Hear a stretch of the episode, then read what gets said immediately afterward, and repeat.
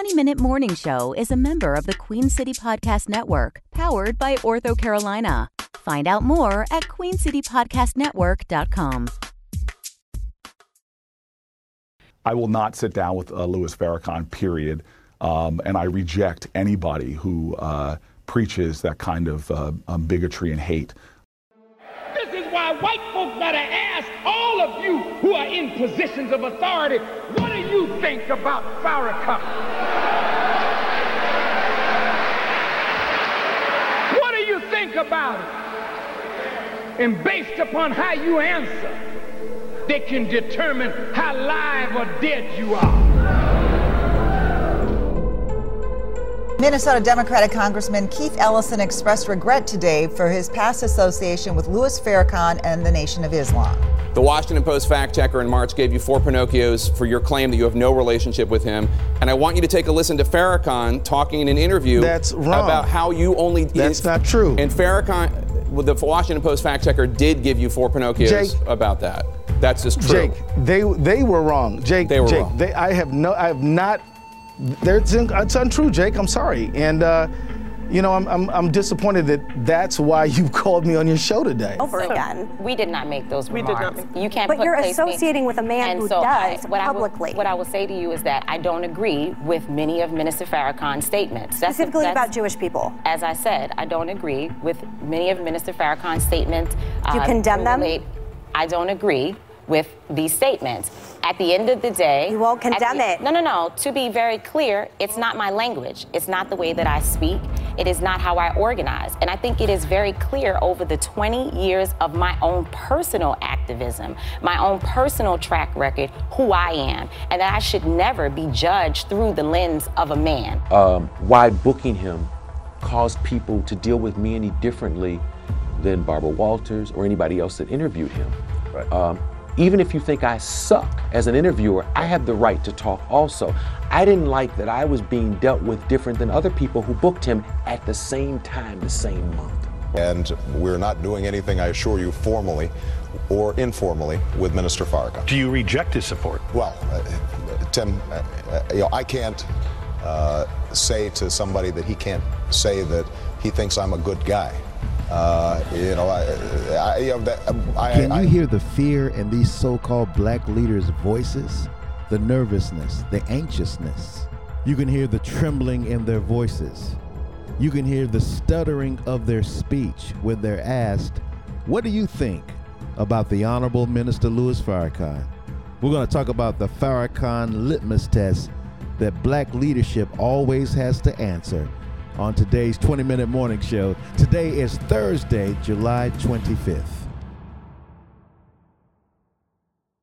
All right, y'all. I need some help dealing with this Cory Booker. He's running for president. And of course, you know, everybody gets the Farrakhan test. Two weeks ago, he said that he was asked a hypothetical question, um, just like they asked Barack Obama Would you meet with Minister Farrakhan? And he said, Yeah, I don't see anything wrong with meeting with him. You know, what's wrong with talking and discussing things? And then the other day, I want to ask about something that you were recently asked, and that is about whether or not you would meet with Nation of Islam leader Louis Farrakhan. He's unabashedly anti-Semitic. He said, "quote I don't." You said, "quote I don't feel like I need to do that, but I'm not one of those people who says that I wouldn't sit down with anybody to hear what they have to say." Is that still where you are? Well, first of all, that that is completely taking out of context that larger conversation. Okay, give me the Uh, I- context. I, will not sit. I will not sit down with uh, Louis Farrakhan. Period. Um, and I reject anybody who uh, preaches that kind of uh, um, bigotry and hate uh, towards other Americans. Okay, thank you for clearing that up. I, I am so tired of that baby Bonds bitch. Whoa. I hate Cory Booker. Really? I hate him. You know, his solution to closing the the wealth gap is to give every baby born in America a baby bond. Oh, really? That that's his solution. Yeah, and he thinks he's qualified to be president. I mean, he's not qualified to be president of Golden Corral. Right. He's like a, a one of black frat boys, you know what I'm saying? He doesn't know what time it is. How can he represent a city as black as Newark, New Jersey, and say that you wouldn't meet with Farrakhan when the ministers all over Newark. His footprint is all over Newark, New Jersey. All them black people there that love him. And you know, and this is the thing that I wanted to say. Every time a black man wants to rise in America, they always ask them what they think about Minister Farrakhan. It's the Farrakhan litmus test, just like they did with Barack Obama. Uh, Senator Obama, one of the things in a campaign is that you have to react to unexpected developments. On Sunday, the headline in your hometown paper, Chicago Tribune Louis Farrakhan backs Obama for president at Nation of Islam convention in Chicago. Do you accept the support of Louis Farrakhan? You know, I have been very clear in my denunciation of Minister Farrakhan's anti Semitic comments. I think uh, they are uh, unacceptable and reprehensible. I did not solicit this uh, support. Uh, he expressed pride in an African American who seems to be bringing the country together. Uh, I obviously can't censor him, uh, but it is not uh, support that I sought, uh, and we're not doing anything, I assure you, formally or informally with Minister Farrakhan. Do you reject his support? Well, uh, Tim, uh, you know, I can't say to somebody that he can't say that he thinks I'm a good guy. Uh, you know, I, I, you know that, I, I, have been very clear in my denunciations of him uh, and his uh, past statements, and I think that uh, indicates to the American people what my stance is on those comments. The problem some voters may have is, as you know, Reverend Farrakhan called Judaism gutter religion. I, Tim, I, I think uh, I, I, am very familiar with his record as the are the American people. That's why I have consistently denounced it. it, it, it this is not something new. This is something that uh, I live in Chicago. He lives in Chicago. I've been very clear in terms of me believing that uh, what he has said is reprehensible and inappropriate, and I have consistently distanced uh, myself from him he's going to be Barack Obama 2.0. It's just another Barack Obama. Yeah. So you really I agree. buried. I really agree with what what Sean just said. I, I they look at him as another Obama, which I don't think helps him. And I think Cory Booker really is irrelevant as far as the in the presidential race. He's he's yeah. nah, he's he's out of it. And what make you think Minister Farrakhan want to meet with Cory Booker? right. For what? And, and actually, wanted to, they've met if before. If he wanted to, he probably could have already done it. Yeah, they've already met several times. They've already worked together on different projects. You know, one of the uh, the women in Newark, New Jersey, they have a great organization that supported the Million Man March. So, um, you know, I don't understand why black men always have to answer that question. It's a it's a test. They want to know what side of the fence you on. You know what I'm saying? Whether you pro black or you want to be be with white folk, pretty much. It's the white folk. You know what? I'll, I'll say this much. I think it's a shame because, again, it shows you what are you really going to stand for. I'm sorry if I said I was going to meet with the uh, minister, I would meet with the minister, and if uh, the Jewish party couldn't understand it, then I would have to lose their vote. Because my thing is this: this is America, and I thought in America you're supposed to hear everybody's voice. And since uh, minister represents a population of Americans that we need to hear their voice. I think it does him a misjudge or a misservice to say he wouldn't he wouldn't even talk to him. Right. So, so I have a problem with that. The thing about this. why would you choose somebody that didn't has stood up for you? Somebody had has said nothing on behalf of black people. You would reject somebody that talks strong, is willing to give their life for you just because you want a vote just because you want white folks not to feel like uh, you're you're non-threatening.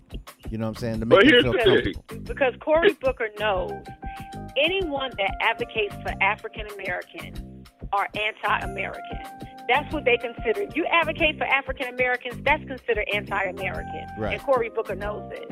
So that's why he is not going to be pro-black in any way, shape, or form. So I say, well, Cory Booker rejects the minister. I said we should reject Cory Booker. You have dismissed yourself from Black America, and you just telling us what they're going to ask Kamala Harris the same question. Y'all know that, right?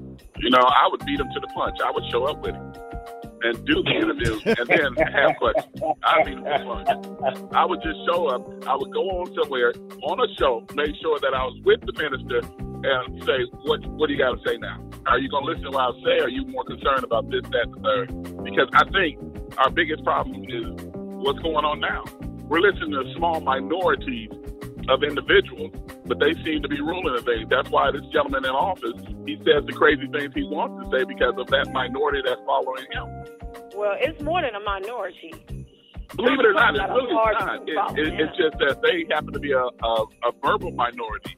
Um, and, and if you look at their numbers, it's not everybody, but it, it's of enough of the people that are making a noise that we keep paying attention to it. I wish one day somebody would put me on national television and try to give me the Farrakhan test. I'll show you how to handle that situation. I shut every network down. They'd be like, "Who is this nigga right here?" That's why you ain't going on. That's why your ass ain't going on TV. Yeah, that's why you ain't going on. Or the radio, for that matter.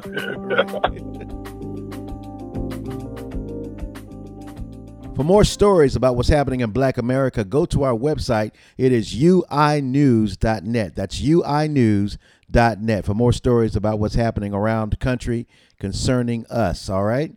Go to our website, uinews.net. Let's check in now. AK and the 20 minute morning show feature called UIN Uncut. This is UIN, Urban Internet News Uncut. I'm AK along with Brooklyn Alexander. I don't quite know what's up with this, but I'm pretty sure there's something. U.S. President Donald Trump said he spoke with Sweden's Prime Minister about jail rapper ASAP Rocky and offered to personally vouch for his bail. Trump tweeted that during a very good call with the Prime Minister, he also assured him that ASAP was not a flight risk. The platinum selling Grammy nominated artist has been in custody over an alleged fight in Sweden urged on by the First Lady and celebrities including Kanye West and Kim Kardashian West, the president has said in a tweet that he would intervene to try to free Rocky, whose real name is Rakim May.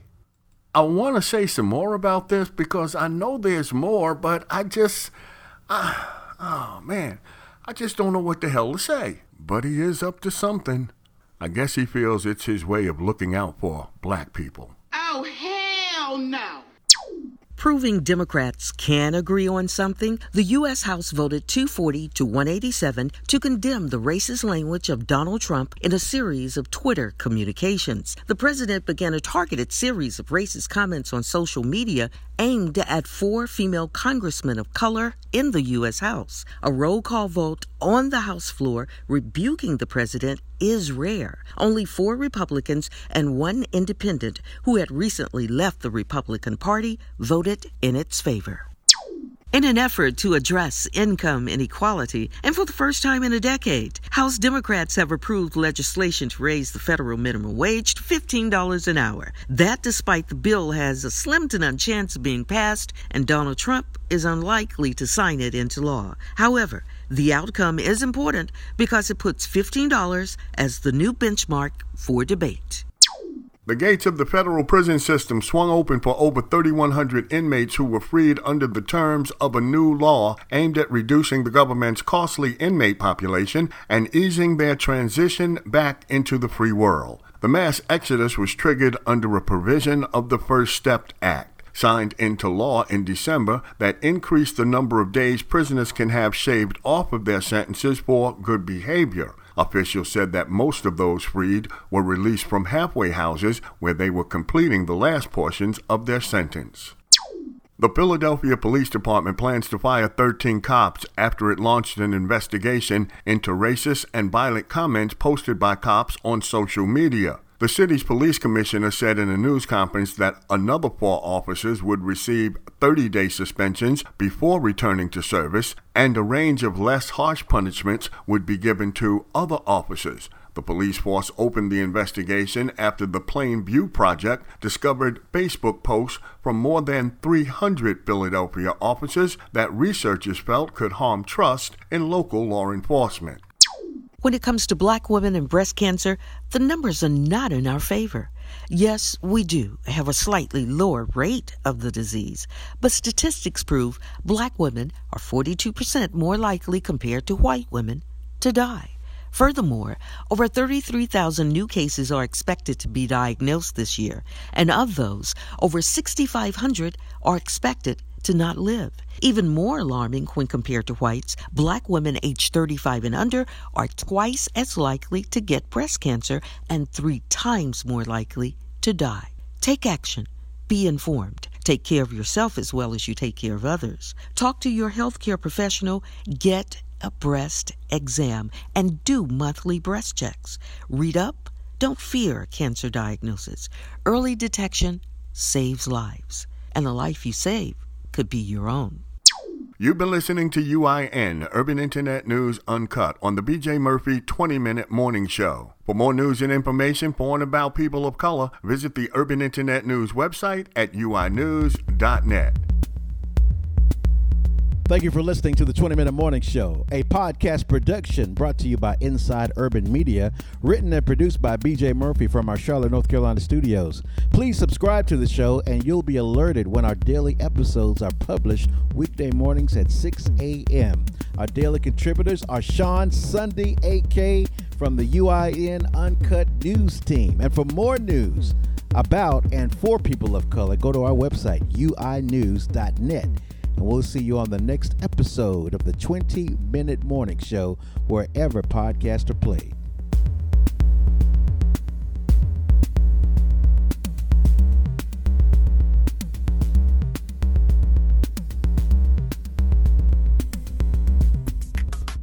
Minute Morning Show is a member of the Queen City Podcast Network, powered by Ortho Carolina. Find out more at queencitypodcastnetwork.com.